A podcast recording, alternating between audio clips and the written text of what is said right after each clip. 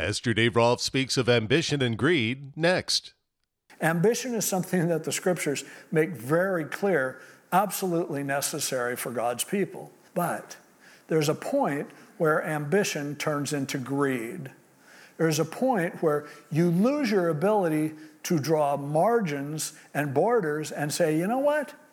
We're in a good place right now. I think many of us deal with those kinds of issues because we, you know, we feel like, and maybe we feel like, oh man, I wish I had worked harder when I was younger, but now I've got to make up and catch up, and I'm here, and you never know what's going to happen with the economy, so I need a little more and a little more and a little more. And our entire economic system is built on people never getting satisfied. It's designed to make everybody feel like you need to do more. Wake up, my soul. Wake up early Wake up my. And the instrument I play. Wake up my voice. Let the world hear me say, You are worshiped and today. Glad to have you on board as we present the balanced word and our final message in our kingdom building series. In 2 Samuel chapter 24, we see a transition in David from ambition to greed. And that can easily happen in our own lives, as we live in a society always pushing us to have more and never be satisfied. We'll learn a thing or two about contentment as well as costly worship and what happens when leadership blows it. So if you're ready, let's dive right in. Here's Pastor Dave Rolfe with part two of Consequences. According to the Jewish rabbis, this mountain, this hill, this place, this threshing floor originally was the place where Cain and Abel offered their sacrifices way back in Genesis 4. It also is, is, the pla- is said to be the place where Abraham came to offer Isaac. It was then the place where Solomon would build the temple. And it's the place where, again, as Jesus returns, He's heading right up there. It's also the place where Jesus taught, he cleansed it, and he was brought there in order to be, you know, punished and, and ultimately hauled up the hill a little bit more on the mountains of Moriah in order to be killed, probably just just up uphill from this threshing floor. But so it's a prominent place. Um, it's the place where um, today there's the uh, the Dome of the Rock that's there. The Muslims believe that this is where, you know, Muhammad ended up ascending into heaven. And so it's an important place. So now God says, This is where I am, and I have something for you to do. And so as God was there, David spoke to the Lord. He saw the angel striking the people, and he said, Surely I have sinned and I have done wickedly. But these sheep, what have they done? Let your hand, I pray, be against me and against my father's house. He said, This is on me. These people don't deserve this. And that's the heart of, of, a, of a godly man for sure, who would rather take the suffering himself because he understands they're suffering partly because of him, partly because they maybe had been ambitious as well. But he cries out to God, and, and Gad came that day to David in verse 18 and said, Go up and erect an altar to the Lord on the threshing floor of Araunah the Jebusite. He goes, God wants you to build an altar right there. Why there? Obviously, God's plans were later and always, God's looking back, man, that place was special. It always has been. It's going to continue to be special. And so God told them to do that, and which was the first step. And later on in, in uh, First Chronicles, you see that David began collecting all the stuff to build the temple where Solomon ultimately built it. So David, according to the word of Gad in verse 19, went up as the Lord commanded. And Araunah looked and saw the king and his servants coming. And he goes, uh oh. And he went out, bowed down before the king with his face to the ground. Araunah said, Why has my lord the king come to his servant? He's like, what, uh, what can I do for you? Can I help you? It's nice to meet you. I mean, we're neighbors, but we don't really know each other. And so David said, I want to buy the threshing floor from you. And he's like, Well, what kind of price are we talking about? No, not at all. He said, I want to build an altar to the Lord there so that the plague will be withdrawn from the people. Now, Araunah said to David, let my lord the king take and offer up whatever seems good to him. He goes, You can use it, you can build an altar, you can do anything you want. He goes on and says, Look, here are oxen for burnt sacrifice, and threshing implements, and the yokes of the oxen for wood. He goes, You can have it all in verse 23. All these, O king, Araunah has given to the king. And he said, May the Lord your God accept you. I hope this goes well. So, Araunah, of course, it's David. It's like he wants to do a sacrifice here on my threshing floor. I can find other places to thresh wheat. This is my king. And so David's like, I want to build an altar here. He's like, please. And I'm not going to accept your payment. But this shows us so much about David. It's, this is a fascinating scripture that I just have going through my head often. Um, the king said to Araunah, No, but I will surely buy it from you for a price, nor will I offer burnt offerings to the Lord my God with that which cost me nothing. David said, If you give it to me, that cheapens the level of sacrifice that I am going to make there.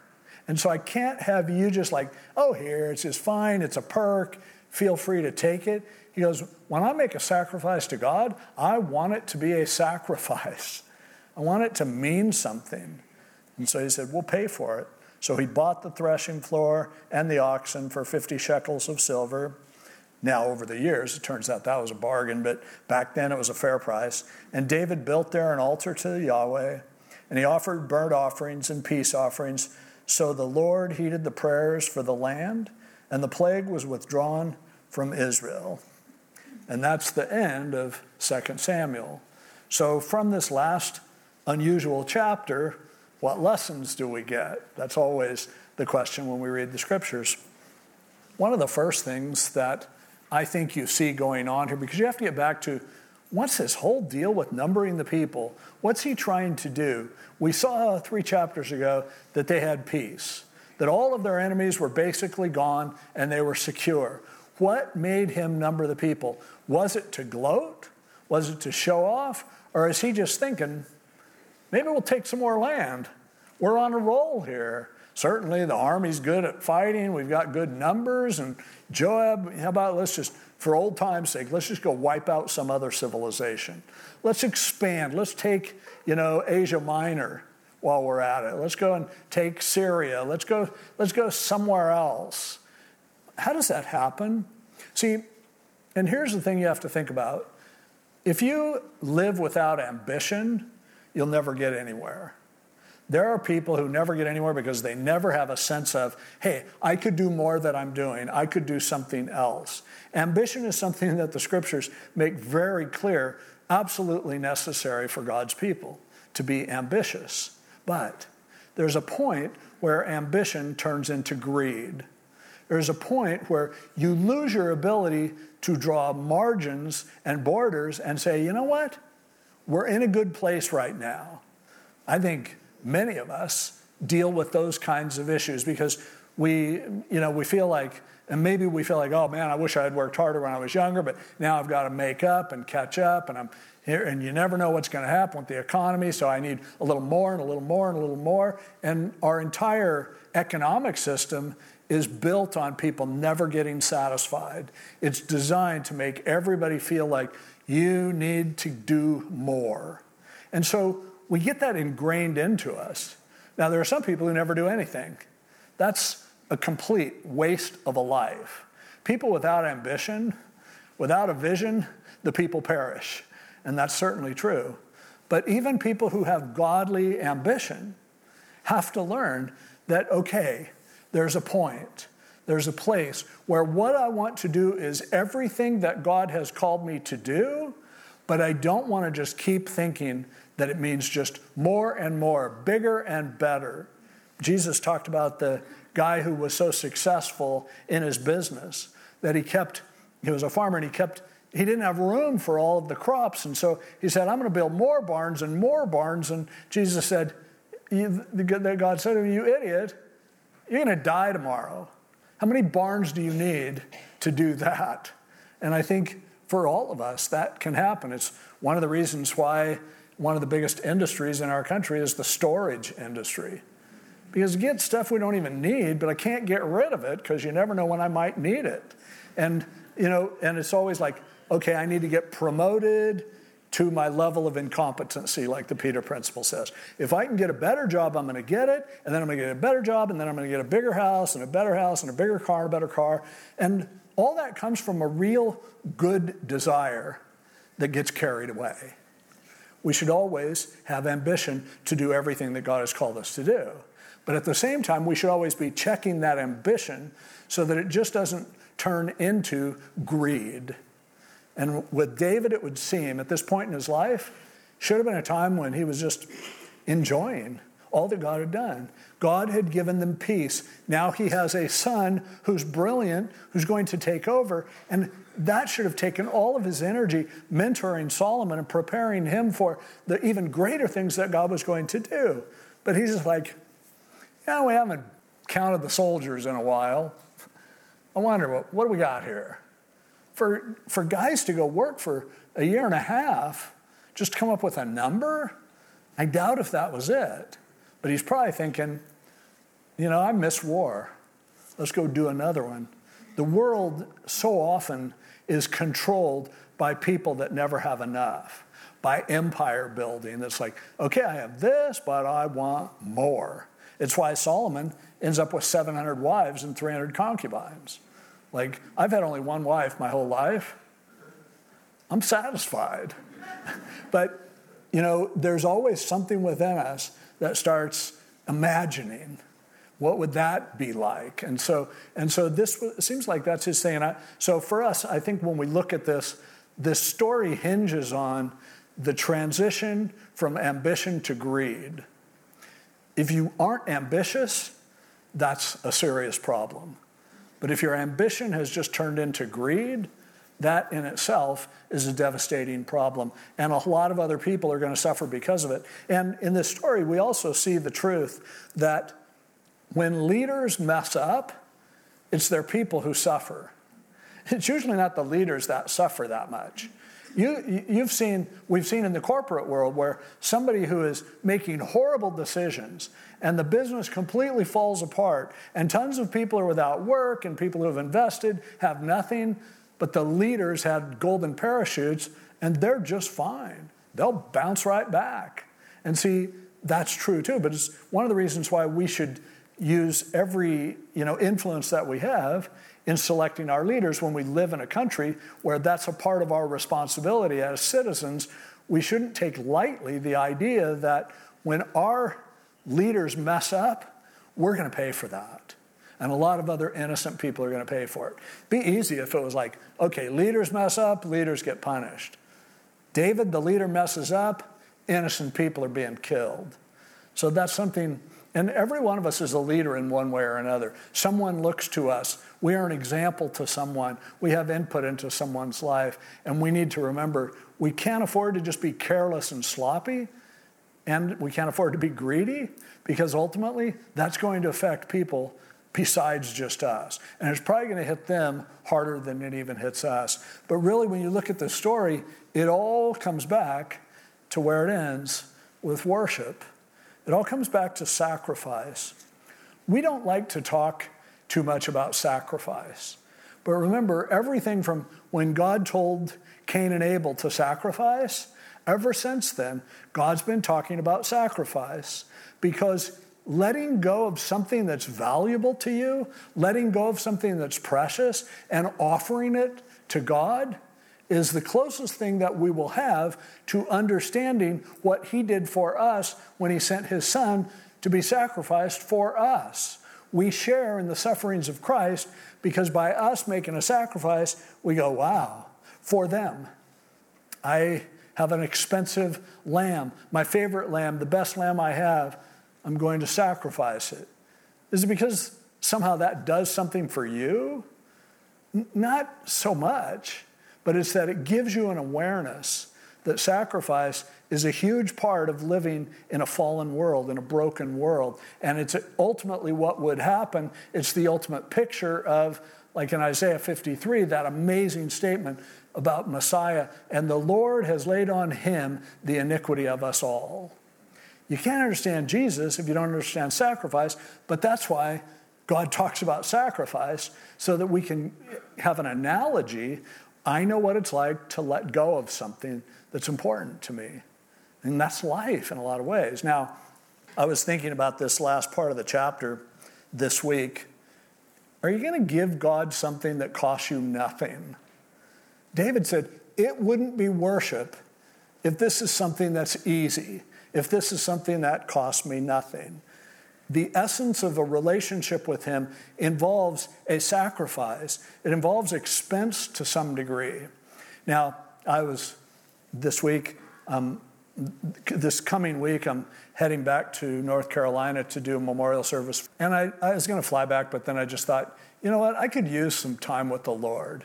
And I, my wife can't ride in the car yet because of her back, so I'm like, you know, this could be, it'd be good for me to just spend a few days with the Lord, driving across this great country of ours, seeing where everybody's running to from California. But I love our country. And so I'm, the more I've thought about it, I've been thinking, I'm looking forward to just getting out there on the road with the Lord. I need it. And so I'm excited about it. But I was having lunch with a friend of mine and I was telling him what I was doing. And he goes, Oh man, he goes, Look here, take my company credit card. He said, I don't want you staying in some flea bag motels. I don't want you eating crappy fast food. I, everything, your gas, your hotels, your everything, just put it on my card. And I go, oh, that's really sweet. I thanked him. But then, you know, as I left, I started thinking about this passage that I was studying this week. And I'm like, that would be easy, but I don't want someone else to pay the price for me to worship God.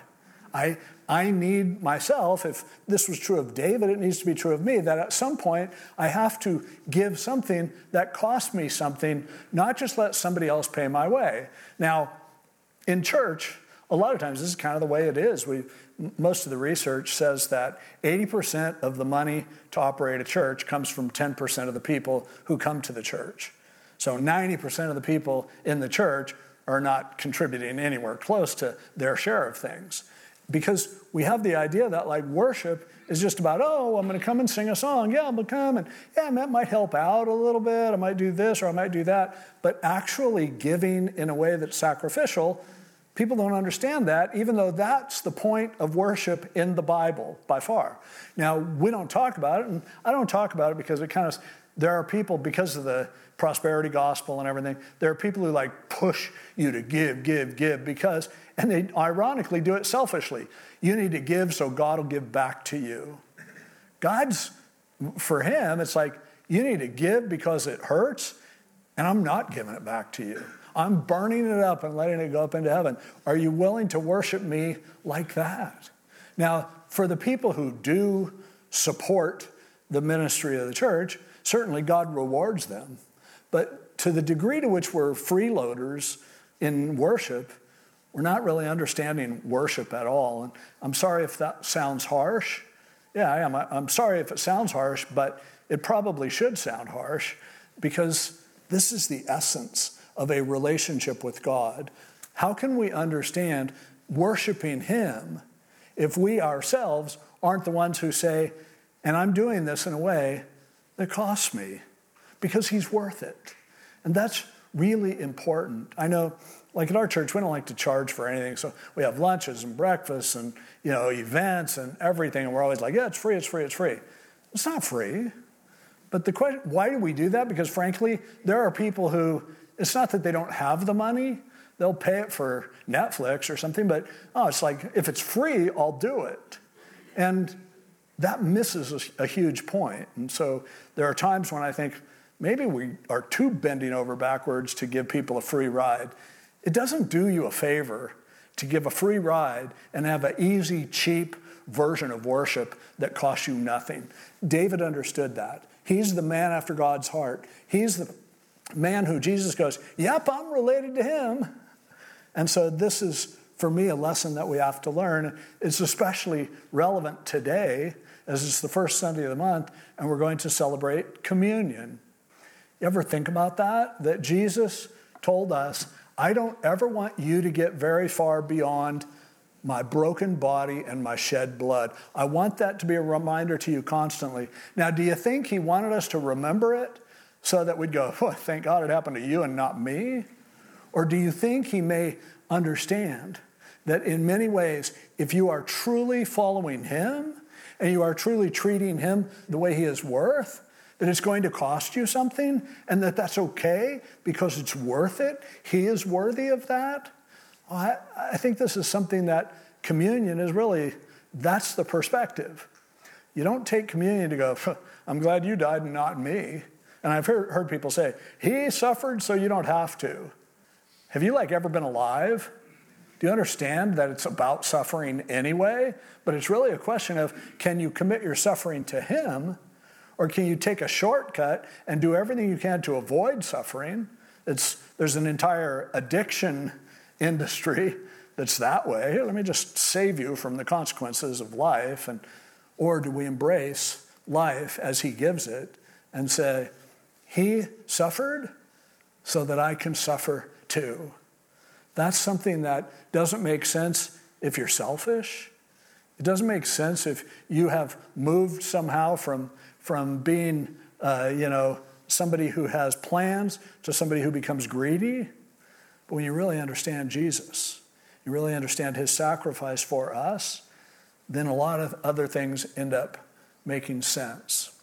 Again, I, am not saying that so you'll give more money.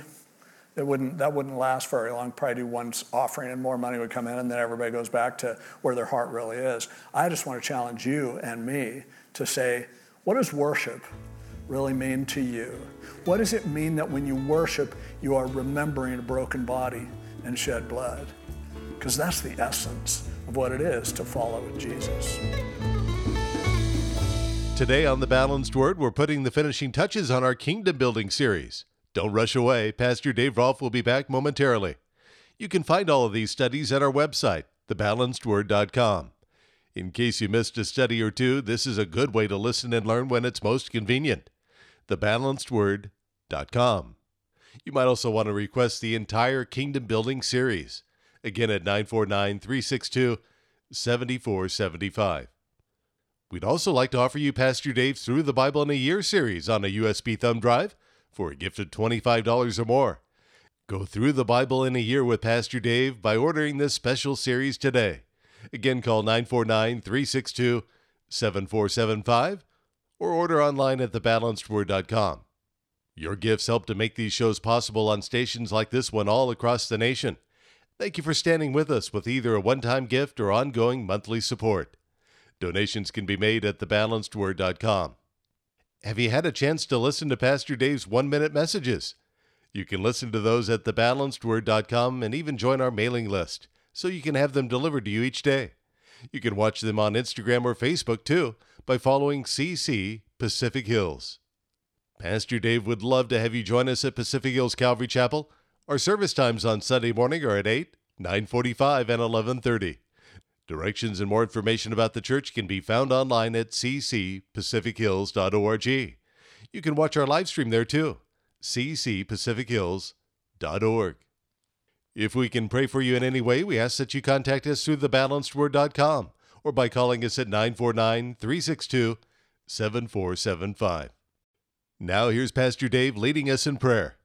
Lord, thank you for the wonderful truths that you reveal to us in this ancient book. And God, we're, there are times when we just have no ambition. We know that's not right. But there are times when we won't limit our ambitions in humility and we become greedy. Lord, there are times when we think other people should suffer so that we can have a free ride. And there are times when we just want to worship you as cheaply as we possibly can. You've given us this example of David that a person after your heart doesn't do that, even though it seems like the most natural thing. Hey, make it easy for me, and I don't care what it is for somebody else. Lord, we want to be people of your heart.